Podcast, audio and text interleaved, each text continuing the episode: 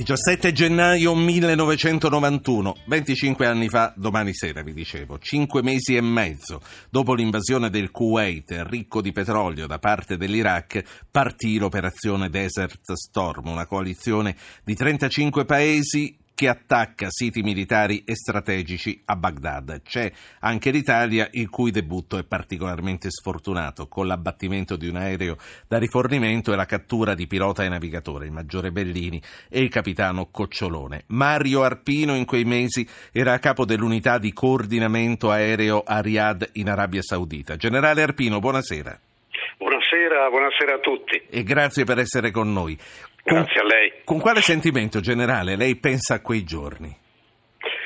È una, un'epoca molto lontana, eh, 25 anni sono tanti, però per me è un ricordo indelebile, come per tutti coloro che hanno partecipato a questa guerra.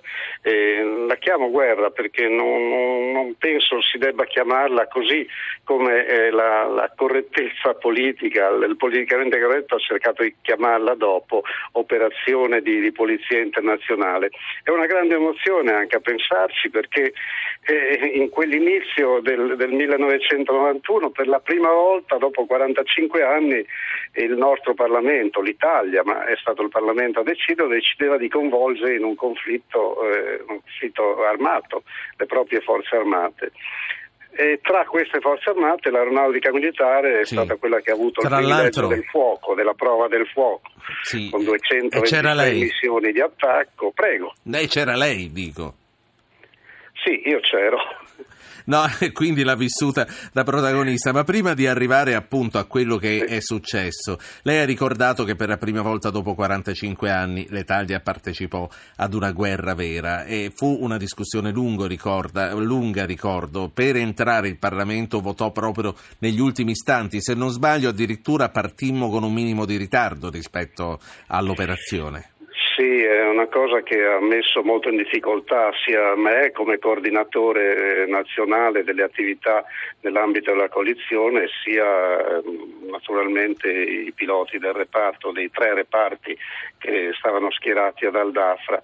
E noi eravamo stati mandati laggiù con il pretesto di dare copertura alla flotta, alla nostra da flotta. quanti mesi eravate là? Eravamo lì dal settembre dal settembre 90. Anche perché va momento... ricordato che la crisi cominciò ai primi d'agosto.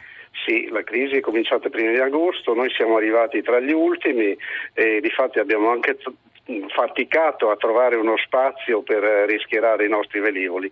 Alla fine gli Emirati Arabi Uniti hanno concesso la base di Al-Dafra e da lì eh, abbiamo lavorato. Dico che abbiamo lavorato per i primi tempi come eh, indipendentemente dalla coalizione, era quasi un'operazione nazionale che sembrava dover dare supporto solamente alla flotta. La flotta però era lontana eh, parecchie centinaia di chilometri dalla minaccia, quindi era ovvio che era una, una copertura per mandare in qualche modo, per partecipare in qualche modo, ma senza compromettersi troppo né a livello nazionale. Ricordo che il governo era eh, in condizioni abbastanza precarie di stabilità allora. C'era Andreotti, eh, se non sbaglio. a livello no? internazionale. Eh, vuol ripetere? Chi era il Presidente del Consiglio? Andreotti? Sì, il Presidente del Consiglio era Andreotti. Eh, comunque la decisione è stata presa, anche se devo dire che io avevo il mio capo americano che si chiamava Schwarzkopf, non era una persona qualunque, e il, il, il capo eh, della coalizione aerea che si chiama Horner che giorno dopo giorno mi chiedevano ma voi cosa volete fare? La, la, cosa che a un certo punto mi ha convinto a premere per una decisione qui in Italia e, e abbiamo interessato l, l, oltre le, le, le, gerarchie militari anche direttamente il ministro della difesa che allora era, era Rognoni ma anche il presidente Cossiga che mi chiamava spesso a, a decidere che cosa fare perché l, il collega americano mi diceva vedi Mario eh, voi siete bravi state lavorando molto bene state facendo tutto ma non avete ancora deciso cosa fare, non potete continuare con questa finzione di andare a coprire una flotta che non è certo. assolutamente Senta, rievocando, rievocando eh. quel primo episodio, quello sì. eh, che ho citato di Bellini e Cocciolone, lei che cosa ricorda? Sì, eh volevo continuare un attimo solo, prego, dopodiché sì, le prego. rispondo. il generale americano mi ha detto, vedi Mario, eh, voi siete bravi eccetera eccetera, però eh, tra un po' ci sarà la guerra tra un po' qui si comincia a sparare e in guerra eh, ci possono stare sicuramente i nemici, eh, ci possono stare anche i nemici, ci possono stare gli amici ovviamente, ma voi eh, dovete decidere, eh, quelli così e così non ci possono stare. Io ho riferito puntualmente questo alle nostre autorità politiche. Così si è svolta questa prima missione con un giorno di ritardo, con un addestramento che comunque ormai era stato completato, eh, ci sono state difficoltà sì. da parte politica italiana. Generale Mario Arpino, stiamo rievocando quei giorni drammatici di 25 anni fa, quando l'Italia entrò in guerra con l'inizio dell'operazione Desert Storm. Allora, le chiedevo che cosa ricorda di quell'episodio sì, eh, Bellini ricordo... e Cocciolone soprattutto il giorno prima, dove il giorno prima i colleghi americani ci guardavano con un'aria molto interrogativa, perché loro sono partiti regolarmente un giorno prima di noi e noi siamo rimasti gli unici fermi, eh, perché il nostro Parlamento non ha deciso. È arrivata poi questa luce verde, eh, la missione è stata pianificata, direi con un po' di carenza di intelligence, perché il fatto di non aver deciso subito eh, se operare o meno eh, ci ha precluso l'intelligence del giorno prima, comunque abbiamo avuto quello che ci serviva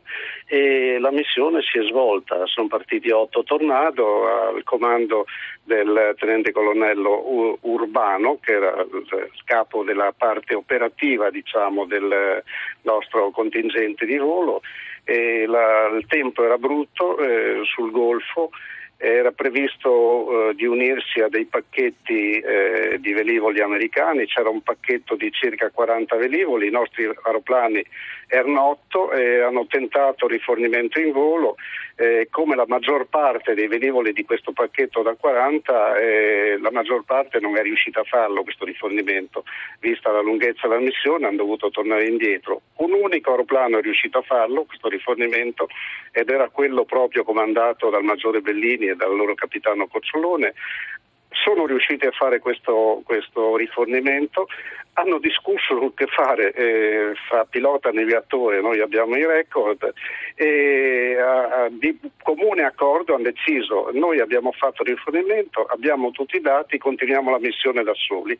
E hanno continuato questa missione che prevedeva una penetrazione eh, tra, al confine tra eh, Iraq e eh, Kuwait prevedeva un volo a bassissima quota a 200 piedi dal terreno, 200 piedi eh, per il nostro pubblico significano 60 metri dal terreno di notte a velocità eh, che nella fase finale eh, si avvicinano ai 600 nodi, quindi eh, oltre 1000 km all'ora hanno colpito l'obiettivo, hanno fatto esplodere un deposito di munizioni, dopodiché sono incappati in una barriera della contraerea che era nutritissima, che sparava senza mirare, sparava fa- facendo barriere di ferro, diciamo, certo. in cielo. Hanno incappato in questa barriera e sono stati Ed è finita come hanno, sappiamo. Hanno dovuto lanciarsi si sono lanciati, sono stati catturati quasi subito, fortunosamente lanciati perché a quella velocità e a quella quota non è mm, molto Senta. comune, non molti sopravvivono. Lei, lei, aveva fiducia generale che tutto si sarebbe concluso in poche settimane? Mm, sì, Direi di sì, perché ho seguito tutta la preparazione, ho stato parecchi mesi eh, assieme a questi comandanti e alla coalizione nel settore della pianificazione e direi che la cosa era pianificata in modo perfetto, eh, da manuale. Eh, c'erano circa 2600 aerei, 2600 aerei della coalizione schierati nei vari paesi del Golfo, eh, c'erano circa 140 aerorifornitori, c'erano una decina di radar volanti, eh, che controllavano sia sì. i velivoli che andavano in attacco, sia i velivoli da caccia che facevano la protezione, Senta. sia i velivoli che andavano a, a distruggere le postazioni della, della, difesa aerea. Difesa aerea irachena che era temibilissima ed era eh, effetti, effettivamente efficace. Io ricordo che anche noi abbiamo perso tutto sommato 38 aerei nella, Ultima nella cosa. Ultima cosa, sì. Ultima cosa, generale Arpino. Lei giustamente prima ha sottolineato noi preferiamo chiamarle operazioni di pulizia internazio- internazionale, missioni di pace, ma guerre.